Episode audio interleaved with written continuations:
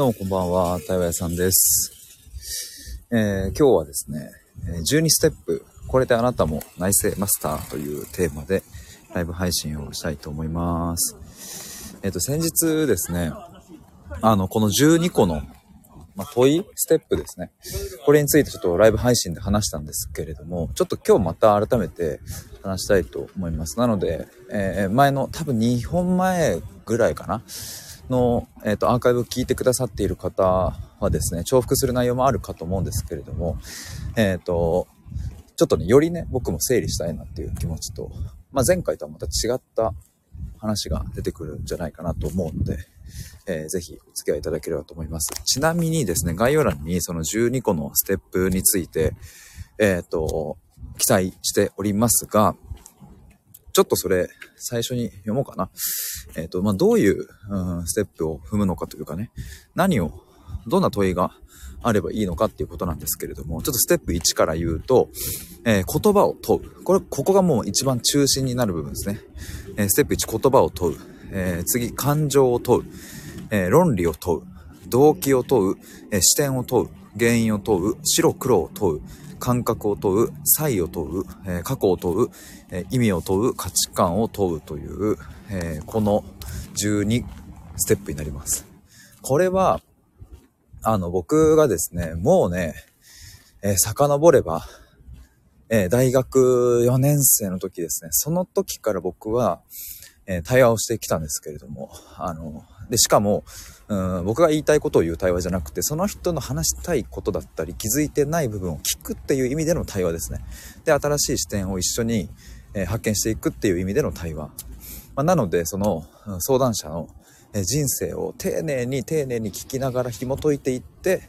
えーその奥底まで迫っていくという、そういう対話をもう200人300人やってきました。何年だ？7年？8年ぐらい？かな、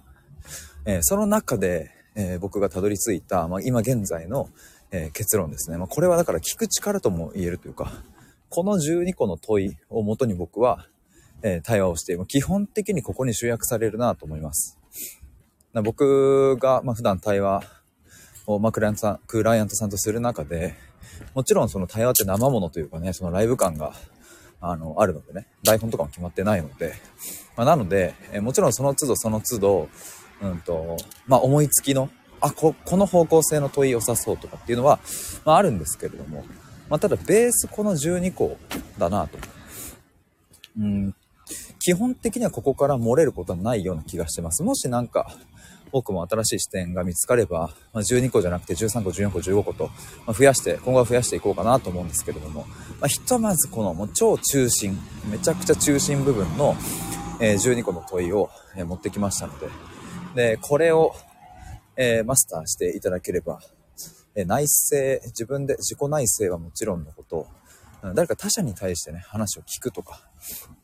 えそういうことにも役立ちますし、で、これは、あの前の収録でも言ったんですけれども、問うっていうのは、あそれはそそのまんま、その対象を愛するという行為につながる。つまり、自分に対して問う。だったら自分への愛につながるし、えー恋人へ問うんだったら、恋人への愛につながると。まあなぜかというと、愛の本質は、えーその対象を深く深く観察してよく見ること。そしてそこに疑問を持ったりとか、もっと知りたいという欲求を持つこと。で、それで知れる、何か新しいことを知ったりとか、えーそうやって、え対象について理解を深めていくことこそが、まあ、愛の一側面だなと思うので、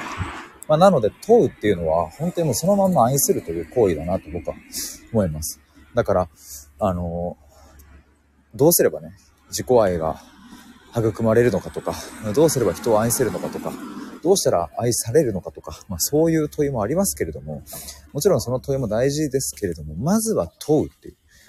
問うっていうのはもうそれそのものが愛だからね。だからまずこの12ステップをあの理解してもらって実践してもらえれば、いろんなね、いい副産物がえ手に入るんじゃないかなと思います。えーちょっと本題に入る前にですけれども、えーいくつかお知らせがあって、来月の1月15日、ミシルさんと大阪でトーク、えーライブをやります。えここでしか聞けない話というテーマで、ミシルさんのえ出版にまつわる、うん、この前あの発売されました愛で消える者たちの本について、え僕が深く話を聞いていきます。え本買われましたから皆さん。僕も今読んでいるんですけれども、めっちゃ面白いですね。あの、冒頭から最高ってもう早速僕はミシェルさんに LINE で、え伝えたんですけども、えっ、ー、と、まあ、この本についてなので、もう本買われた方も絶対、絶対参加してほしいなと思います。あの、絶対面白くなるんで、もうね、ミシルさんとは2回、えー、本についてコラボしてるので、それを実際ね、対面でやるので、えー、もう面白いこと間違いないです。まあ、あの、アーカイブ配信とかね、オンラインがあるので、ちょっと大阪難しいなという方はですね、えっ、ー、と、税込み2000円かな？あ、税込みだったかな？ちょっとこれ確認しよう。で、2000円ですね。2000円で、えー、アーカイブ視聴が1月の末までになりますので、えー、ぜひ、えー、買ってください。で、それに伴ってですね、ミシルさんと1月7日の23時に、えっ、ー、と、ツイッターのスペース、X のスペースで、えっ、ー、と、あ、X のスペースでお話をします。これもぜひちょっとメモしておいてください。あとはもうミシルさん関連盛りだくさんです。1月21日、えー、対話会、え、あと3枠、え、2月24日、対話会、あと6枠ありますので、えー、ぜひ参加したい方、概要欄からリンク覗いてみてください。えー、てなわけで本題でございますが、えー、12ステップ。これであなたも内政マスターということで。えっ、ー、と、ちょっとね、一番最初の、まあ、言葉を問うっていうところからいきたいと思いますが、一応解説していきたいと思いますが、まずこの言葉を問うっていうのが、これ全ての基本になると。この後のステップ解説していきますけれども、あの、この言葉を問うっていう、これができてるかできてないかで、この後の、えっ、ー、と、問うがまた変わってくるのでね、変わってくるというか、この後の、ステップ2以降を理解する、うん、自分のものにするためには、まずこの言葉を問うっていう視点を持ってないことには始まらないのでめちゃくちゃ大事なところですが、これはでも非常にシンプルです。めちゃくちゃシンプル。何かというと定義ですね。言葉の定義。あと、で、もっと言うと、ここ大事ですね。辞書的な意味ではない。そして誰かが打ち立てた理論とかもぶっちゃけどうでもいいです。ここで言う言葉を問うっていうのは自分にとってその言葉はどんな意味なのかっていうことですね。これはもうね、ほんと全ての言葉に、ま言えるんですけれども、例えば、あと、じゃあ友達と待ち合わせをね、してるときに、あの、遅れそうな時に、ごめん、ちょっと遅れそうっていう LINE を入れるときはあると思うんですけども、じゃあこのちょっと遅れそうのちょっとってさ、どうですか？これ、多分このちょっとっていう感覚でさえも多分違うと思うんですよね、この意味が。2、3分のことをちょっとっていう人もいるかもしれないし、10分15分はね、ちょっとでいいのかもしれないし、人によって違うと。あとは例えば、さっき僕は愛について、えー、冒頭に話しましたけど、もちろんこの愛だって人によって定義が違いますよね。とか、あとはですね、もっと、うん、固有名詞みたいなところもね、リンゴって言ったって、いや、リンゴはリンゴでしょってなりそうですけれども、リンゴを頭に思い浮かべるときに真っ赤な綺麗なリンゴを1個思い浮かべる人もいれば、えー、リンゴ農園みたいな木がわんさか、えー、茂ってるところを思い浮かべる人もいれば、えー、赤じゃなくて緑っぽい青っぽいリンゴを思い浮かべる人もいるし、えカットされたリンゴを思い浮かべるかもしんないし、えもし今日たまたまコンビニのカットリンゴを食べたとしたら、そのコンビニのリンゴを思い浮かべるかもしれないですよね。えみたいな感じで、も言葉っていうのは本当にね、あの、広がりがすごいわけですよね。実は動画とか、あよよりも、動画とか画像よりも圧倒的にこの文字、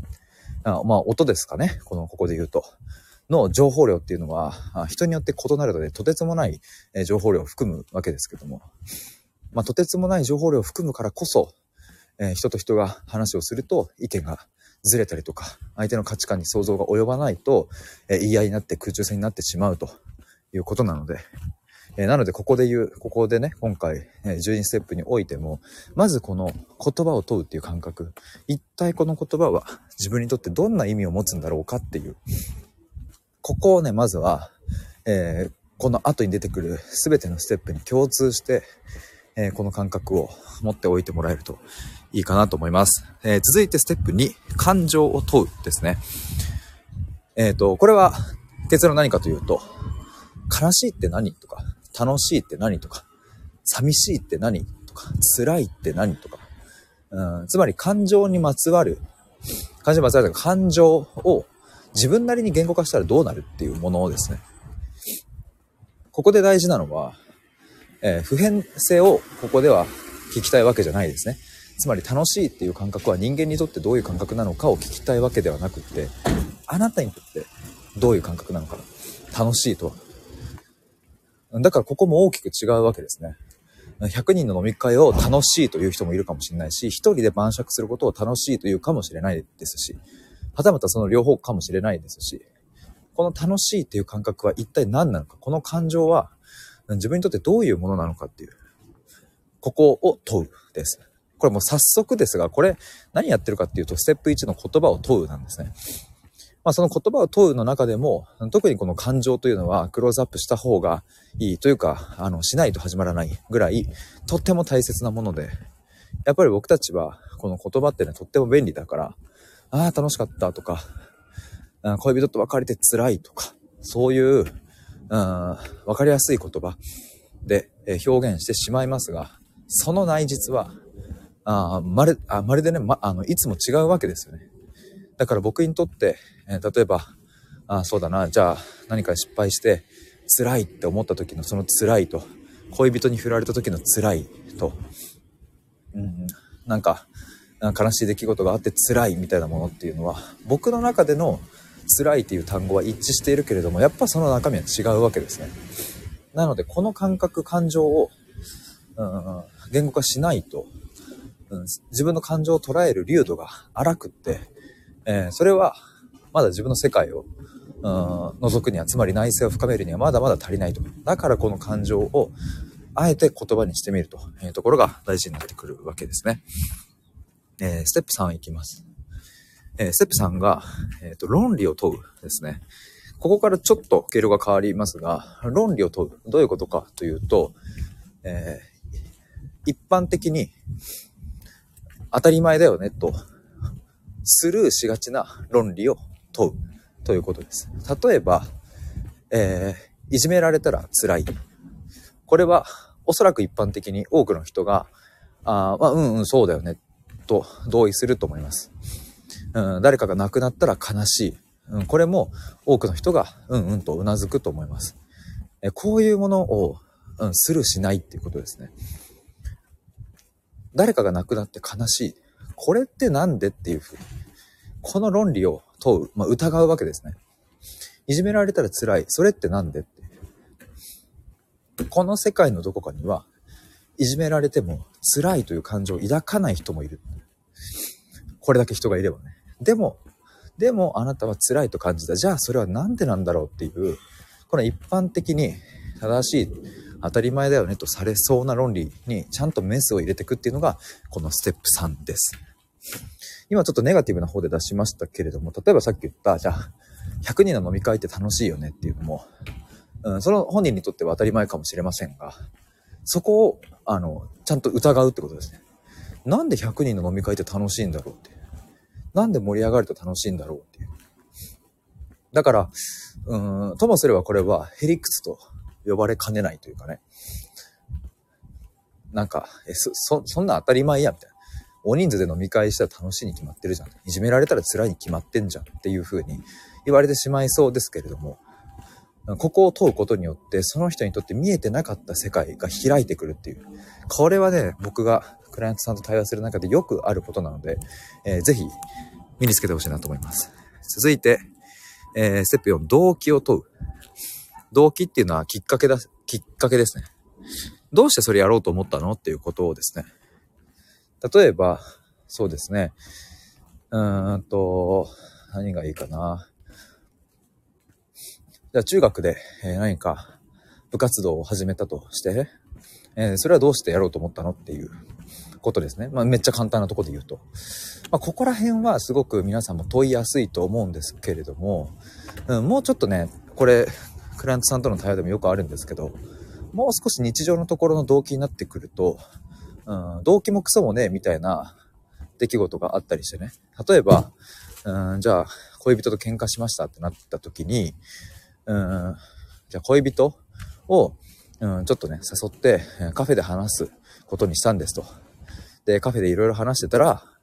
あの、これこれこういう風な話になって、みたいなことってね、僕お話聞くことがあるんですけど、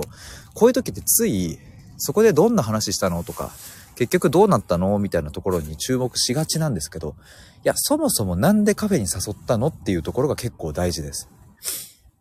そこにその人の価値観が隠れてたりするので、え、なんで家じゃダメだったの？なんで電話じゃダメだった？のなんでカフェなの？なんでファミレスとかじゃないの？っていう。あこれも、見方によってはね、ヘリクソというか、しつこいなというふうに言われかねないところですけれども、いいんです。しつこくていい。しつこいぐらいがちょうどいいですね。この動機を、うん、疑う、問うっていうところですね。えまあ、あとは僕はクライアントさんに対してよく聞くんですけれども、僕の元に来られる方は何かしら悩みを持ってるわけですが、そもそもなんで僕だったんですかっていう。つまりなんで僕に相談しようと思ったのかっていう動機をまず最初に聞きます。うん、これだけね、あの、発信者が溢れていて、えー、対話のサービスを提供してる人が山ほどいる中で、なぜ僕だったのかっていうのは、それはその人にしかわからないのでで、そこを聞くことによって、対話の中でどういう方向性でどこら辺を掘っていけばいいかっていう大まかな目安がつくわけですよ。だから皆さんも日常でね、活かせる部分としたら、あの、例えば仲いい友達とかが、ちょっと相談乗ってって言ってきたら、あの、話を聞く前に、え、ちなみになんで私に相談して、しようって思ってくれたのっていう動機はまず聞くことをお勧めします。結構ね、それだけで悩みが解決しちゃったりみたいなこともね、全然あるので。つまりその、例えばなんで私に相談してくれようと思ったのっていう動機を聞いたら、いや実はさ、この話できる人、あの、あなたしかいないんだよねって言われたら、まず一つここで仮説が立つのが、これから話そうとしている悩み、もしかして話せる人がいないから悩みになっちゃってるだけなんじゃね？という。で、そうすると、じゃあなんで私にしか話せないんだろう？家族とか他の友達とか職場の人とかなんでそういう関係性を結べていないんだろう？実はこっちの方が根本的な原因であるっていうことはまあまあよくあることなのでこの動機を聞く聞くことによってあの本当に一番大事なところが見えてきたりしますので。まずこの動機っていうのは、えっ、ー、と最初に聞くことをお勧めしますステップ5視点を問うですね視点を問うっていうのはえっ、ー、と具体的に言うと、裏を返せばとか、逆、逆から、逆で言うと、えー、逆に言えばね、逆に言えばとか、そういう意味ですね。うん、例えば、うん、僕野球やってましたが、えっ、ー、と、肩を怪我してね、高校の時に、結構できなかった時期、5メートルも投げれなかった時期があったんですけれども、肩怪我したら最悪ですよね、選手として。うわ、終わった、みたいな。でも、裏を返せば、それって、普段は、えっ、ー、と、怠りがちな下半身のトレーニングやインナーマッスルのトレーニングやスタミナ面の強化や、えー、もしかしたらもっとチーム全体を見渡すことだったり、そういうところに目が向けられる瞬間なんじゃないか、みたいな。例えばこういうことですね。裏を、裏を見るっていうのは。その出来事を表面的に捉えたら、えっ、ー、と、どうしたって怪我したら辛いしね。最悪じゃんってなるわけですけれども。その裏側にはなんか潜んでねっていう。っていう意味で裏を見るですね。あとはそうだな。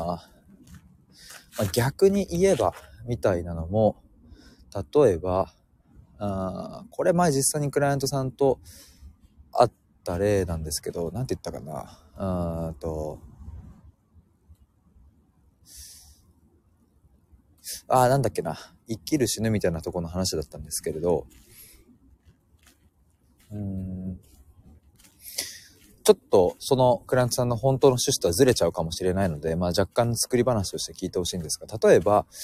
えー、なんか生きることにすごい、あの、もう倦怠感というか、もうなんかつまんないですみたいな人がいたとしてね。で、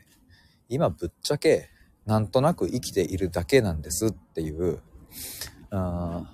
なんか特に希望もないしみたいな、それが悩みなんですっていう人があいてね、めちゃくちゃ、でもただそれがめちゃくちゃ辛いと。でもそれって、えー、逆に言えば、まあ、死にはしないっていうことだよな、みたいな話に一回なったことがあるんですよね。なんとなく生きてるでしかない。まあでも逆に言えば、死のうとはしていないっていう話ですね。で、これって別に何か答えを出そうとしてるわけじゃなくて、えー、さっき言った裏を返すもそうだし、えー、逆に言えばもうそうなんですけれども、あの、視点を広げるっていう、視野を広げる質問ですね。さっきあの、当たり前の論理を疑うところでは、新しい視点をね、あの、開拓していくみたいな風に表現しましたけど、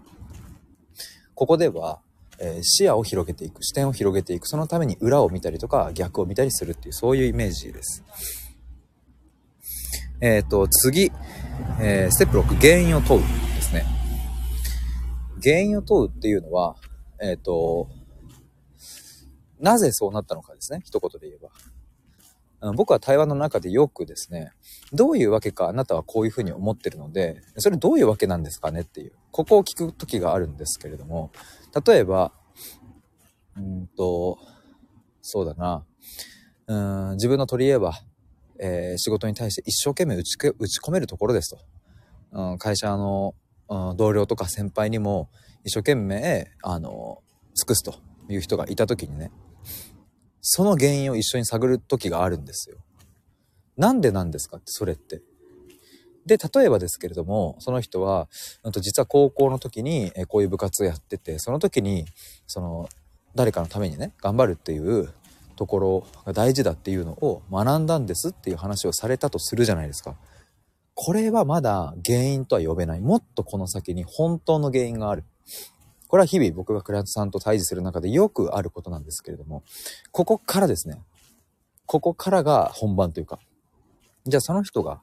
高校の時に、うん、人に尽くすということが大事だと学んだ。だから今、社会人になっても頑張ってるっていう論理ですけれども、でもちょっと待ってよと。少し視野を広げれば同じ部活だった人がいるわけでね。同じ部活だった人、じゃあ同期が、えー、同じ部活に30人いたとしたら、30人中30人全員が誰かに尽くすことを習得したかというと、おそらく、うん、てかほぼ違うわけですよね。もしかしたらその中で、うん、自分の力をとにかく抜き出すことが大事だというふうに、まあいいや、なんか分かりやすく、じゃあ、え、サッカー部にしようか。サッカー部で、もうとにかく自分が点を決める、その個を高めるんだっていう風な、その価値観を高校で学んだという人もいるかもしれないし、さっき言ったように、えー、誰かのために尽くすというプレーを、学んだっていう、そういう人もいるかもしれないわけですよね。なので、ここで登場です。どういうわけかあなたは、人のために尽くすという価値観を高校で手に入れたというか学んだわけだ。それは一体なぜなのかって。だって他にも部員がいて、30人中30人その価値観になってるわけじゃない。つまり、高校に至るまでの間のどこかで他者に尽くすっていう価値観、ベースとなるものが出来上がってる可能性が高い。ここを一緒に見ていくっていう感じです。これが原因を探すというか原因を問うっていうことですね。あの、なので、この、あの、その手前まではね、よくみんなできてると思うんですよ。自己分析とかでも。自分はなんでこの仕事をしたんだろう。あ遡ってみると、中学の時の経験かなとか、小学校の時の経験かな、そこまではいけるんですけど、じゃあなんでその、小学校やら中学校やら高校やらの経験が、今でも生きてるのかっていうところを見ていかなきゃいけないっていうことですね。え次、ステップ7、白黒を問うですね。これは、え言い換えれば二元論とか、えー、二項対立という風な表現になりますけれども、えー、白黒、うん、で表現される、表現されるというか、まあ、100ゼロみたいなことですね。例えば、えっ、ー、と、高い、低いとか、えー、そういうものも二元論的にありますよね。自己肯定感が高い、または低いっていう。ここに問いを立てるっていうことです。自己肯定感っていう非常に曖昧なものを高い、低いのその2種類で片付けることなんてそもそも不可能であるにもかかわらず、うん、僕たちはあの、こういう言葉がね、分かりやすいがゆえに、高いか低いかで判断しちゃいがちですよね。僕もかつてはそうでした。どうしたら高められるかなってずっと思ってました。でもさ、自己肯定感が高い瞬間もあれば低い瞬間もありそうだし、なんなら高くもないし低くもないような中間地点の瞬間もありそうだし、でもっと言えばさ、1日24時間常に自己肯定感のこと考えてるかって言ったら、別にそうでもなかったりするわけですよね。でも僕たちは自分って自己肯定感が低いという。自分イコール自己肯定感が低いっていう風なくくり方をしてしまうわけですね。これは結構危険だな。なので、えー、ここでその白黒を問うと。そもそも自己肯定感が高いとは何か、低いとは何か、えその中間地点はないのか、えもっと言えば、なぜ自己肯定感は高いとか低いとかっていう言葉で表現されるようになったんだろう。自己肯定感が硬いとか柔らかいとか、そういう二元論では表現しないですよね。自己肯定感が熱いとか冷たいとか、あもう言わないと。自己肯定感が明るいとか暗いとか、そういう二元論では表現しない。なぜか高いとか低いで表現するようになった。これ一体なぜなんだろう？で自分の感覚としたら、うん、自己肯定感が高い状態って自分の感覚だとどんな言葉で表現されるんだろう？みたいな感じで別の定義を探していく、いたりもします。この前クライアントさんはそれによって自己肯定感が高い状態を約5つぐらいの感覚の言葉として表現されてました。一つは無敵感とかね。あと小さなお祭り感とか。えー、他に何があったかな？えっ、ー、と、輝き感とかね。なんかそういう言葉で言ってたんですけれども。うん、こうやって感覚を言葉にしていくことがめちゃくちゃ大事という感じです。あ、うっさんこんばんは、どうも。今ね、ちょっとノンストップでブワーっと喋り続けておりました。この12、12ステップについて。年末ヒデさんということで、年末ヒデさんでございます。ありがとうございます。あ、そうです。来年から始まります。これ綺麗に送れんのかな？あ、全然綺麗に送れない。ちょっと今コメント欄に送ったんですけど、クソみたいな呪文になってしまった。そうです。来年から始まります。今ね、えー、ステップ7の白黒を問うというところまで来ました。ちょっと今これ一つ一つ解説していたんですけれども、まあ、裏目的で言うと、僕もこのプログラムを作るにあたって僕の中にもあちゃんと体に染み込ませたいっていうそういう目的もあって、ちょっと今、バーっと話しておりました。ゆさん、今年1年ありがとうございました。歯医者に行く前にライブ配信をして、なんかそこで僕は、あの、牛さんから、キャップカットの話を、そういえば聞いたなーっていう今記憶がふと蘇ってきましたわ。多分あれ今年だったよな。まだ暑かったような時期だった気がするけど。牛さん懐かしいですわら。ね懐かしいですよね。もうそんな時期っすよ。明日で終わりか、ちょっと明日、最後なんか YouTube 上げようかな。皆さん今年ですね。今年ですよね。いやー、来年もよろしくお願いしますっていう挨拶は今でいいのかな。よろしくお願いします。ちょっと今、休憩タイムができました。ちょっとね、あの、ずっとバーっと喋ってたから、ちょっと息継ぎがね。あ、うさん、来年もよろしくお願いしますと。こちらこそです。さて、あと8、9、10、11、12と。8、9、10、11、12、1、2、3、4、5個あんのか。でも30分経つからな。一旦、ここまでにしようかな。ちょっと夜飯作んなきゃ。ちょっともう、もうそろそろ家に着きそうなんですけれども。牛さん、今日のご飯は、えー、今日のご飯は、鮭をちょっとつけて焼こうかなと思っておりまして、まずそれ一つでしょ？で、えっ、ー、と、もう一つがタコ。タコとキュウリをちょっと和えようかな。または春雨サラダにしようかなと思ってます。まあ、その場合は、タコは普通に刺身で食って、きゅうりと人参とハムと春雨で春雨サラダもありかなと。あとキャベツとか、ナスとかを適当に、えー、炒めようかな、ニンニクとかで、みたいな、そんな感じです。牛さん、秀飯最近見てない気がする。確かに 確かに、そういえばあのー、サブアカを消してから、そうだ、秀飯やってないな。サブアカにね、よく乗っけてましたもんね。懐かしいな、そういうのもあったな。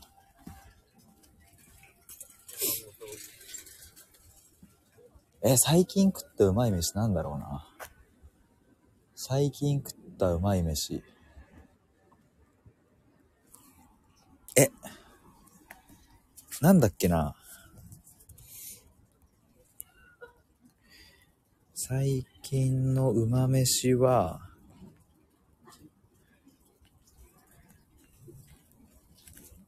あ、マグロ丼とかか。あ、あとピザとかね。ちょっとこれ、ちゃんと食べてるんだな。やっぱめ、飯食ってる時が一番なるとこ前も言ったか。前も言ったけど、本当になんか、うまい飯何食ったかなって考えてる時すら、最高っていう。うっさん、ひで飯、もう載せないんですか？確かにね。いや、そう、あの、補足アカウントみたいなの僕作ったんですよ。対話屋さん。あっちでももうなんか、さ、真面目なことか、まあちょっとプライベートなことしか発信しなくなったんで、インスタにあげようかな。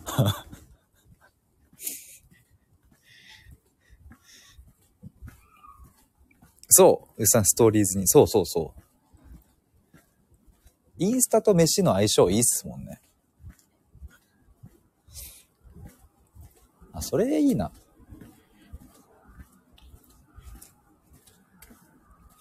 いや、秀飯復活の時という。うさん、インスタと飯の相性。インスタと飯はね、なんかいいっすよね。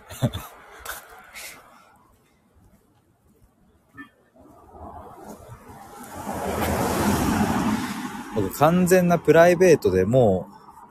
あんまり更新してないんですけど、自分のあの、何大学時代からの友人とかね、そっちのプライベートアカウントの方では、飯だけ上げ続けるっていうのをやってて、今140投稿までいってるわ。グラマーやないかい。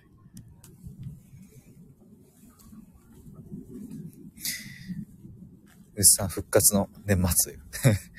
うっさんストーリーズに載せてハイライトにひで飯残して。ああ、いいっすね。確かに。飯好きだよアピールしておけば、わかんない。いつかこう対話申し込んでくれたお客さんから、ここうまいっすよって言って、ちょっと連れてってもらえる可能性もあるなっていう下心。ここいいよってちょっと。そんなにご飯好きなんだったらここ行ってくださいっていう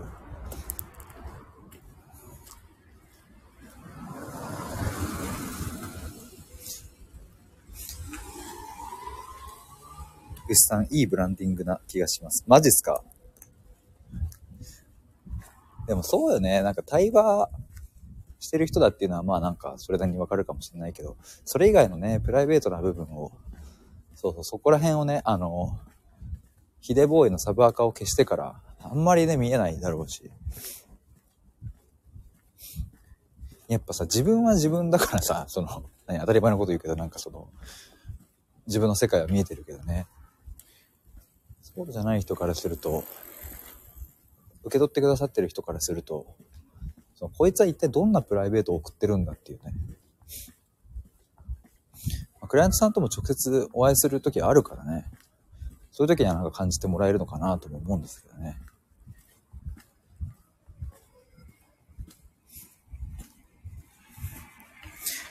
牛さん、定期的におすすめご飯質問で聞いたりして、なるほどね。確かにおすすめのご飯を質問で聞くっていう。そこに実際に行ってみるっていう。飯対話したいな。その飯対話っていうのは、ご飯食いながら対話って意味じゃなくて、そのなんか、同じご飯を食べた上で、そのご飯にの良さについて語るみたいな。例えばなんか日本料理で美味しいとこあったら、まああの、そこで食べた経験がある人と、この店のこのメニューうまかったっすよねって話して、ああ、それねみたいな。ちなみに何が好きですか？これが好きで、え、なんでそれ好きなんですか？とか、やりたいな。飯対話ありだな。牛さん、それ最高の対話だわら。これは最高だね。いや、ご飯好きにはたまらない。おすすめの、あ、おすすめでか。なんかカフェ、カフェの、なんかこう、あれもしたいな。カフェ対話、その、同じカフェに行ったことがある、その経験がある人と、このカフェの良さ語ろうみたいな。ラーメンとかも。いや、何でもいけそうだね、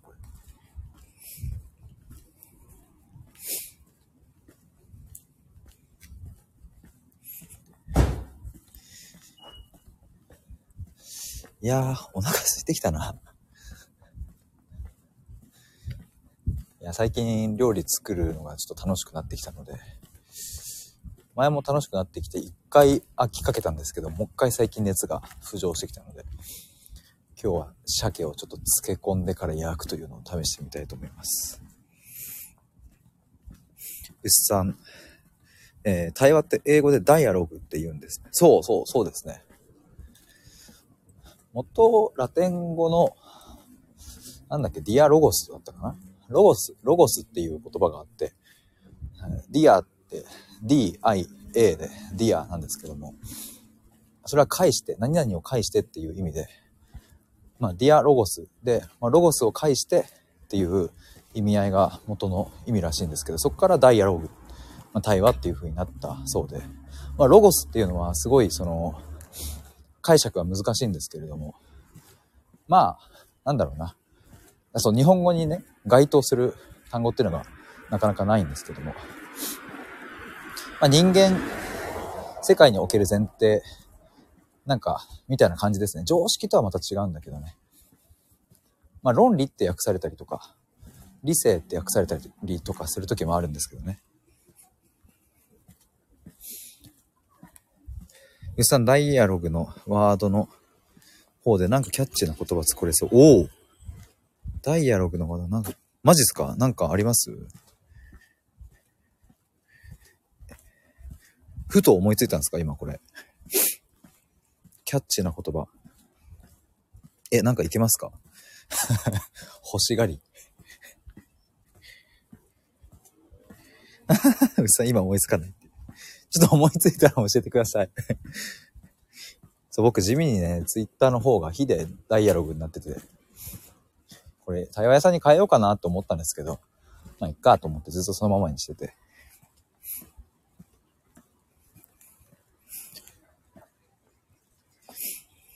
うっさんはその対話って英語でダイアログって、なんかきっかけがあって知ったんですか？それは。最近なのか。あ、今調べたんだ。ええー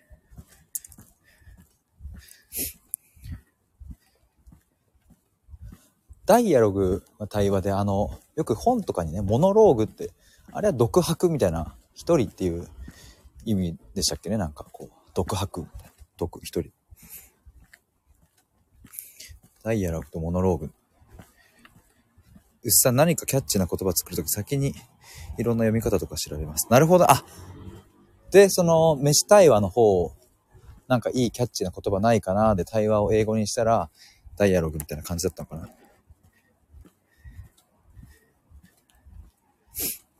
うっさん、そうですよ。そうだね。飯ダイアログだとちょっと長いっすもんね。飯ログだと、なんか、あの、そのログするっていう風になっちゃう。そうだしね。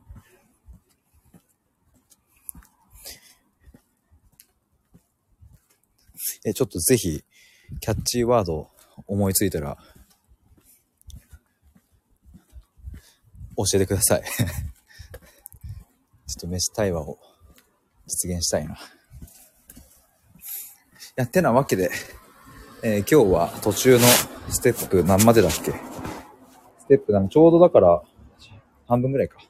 まで行ったので、えー、後半はちょっとまた別の機会に話したいと思います。あ、思いついたらお伝えします。と石さんありがとうございます。てなわけで、ありがとうございました。あ、そうそう、さっきもちらっと言いましたが、来年の1月から新内政対話プログラムスタートするので、興味ある方は公式 LINE から登録してお待ちください。ではでは失礼します。牛さんありがとうございました。じゃあね、バイバイ。